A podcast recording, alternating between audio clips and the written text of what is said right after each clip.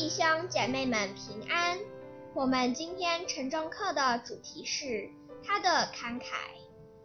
在马太福音二十章九节说道：约在有出，雇的人来了，个人得了一钱银子。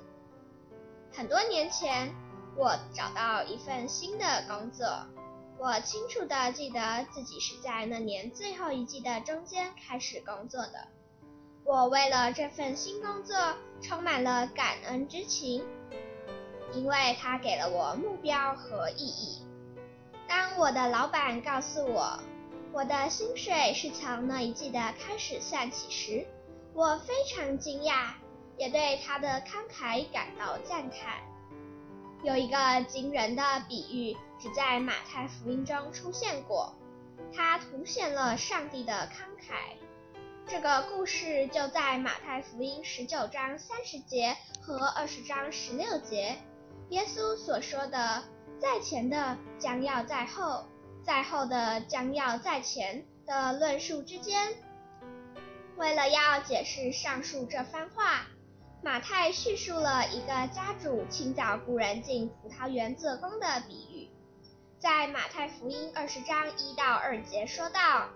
因为天国好像家主清早雇人进他的葡萄园做工，和工人讲定一天一钱银子，就打发他们进葡萄园去。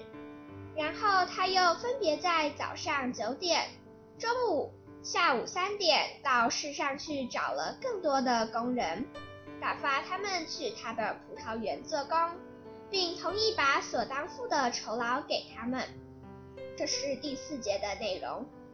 我们不知道他为什么在一天内需要那么多工人，但这是在收成季节的典型场景。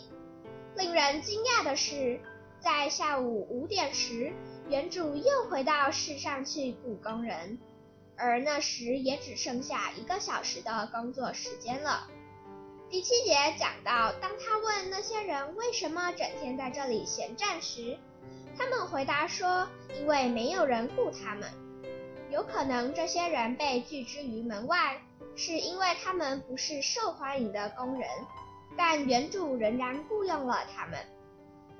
生命记二十四章十四、十五节有说，摩西的律法要求雇主在每天工作结束后付工资给工人，领工资的顺序和所领的金额令人震惊，因为是从后来的先发工资。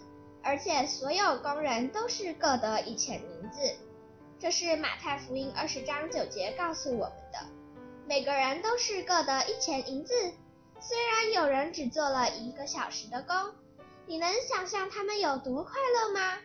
你或你所认识的人是否觉得自己被排挤或不被需要呢？上帝邀请你进入他的国，而且现在还不晚。我们都是上帝慷慨救恩的承受者，永生是给所有愿意接受他的人，因为某些人的救恩并不比别人来得多。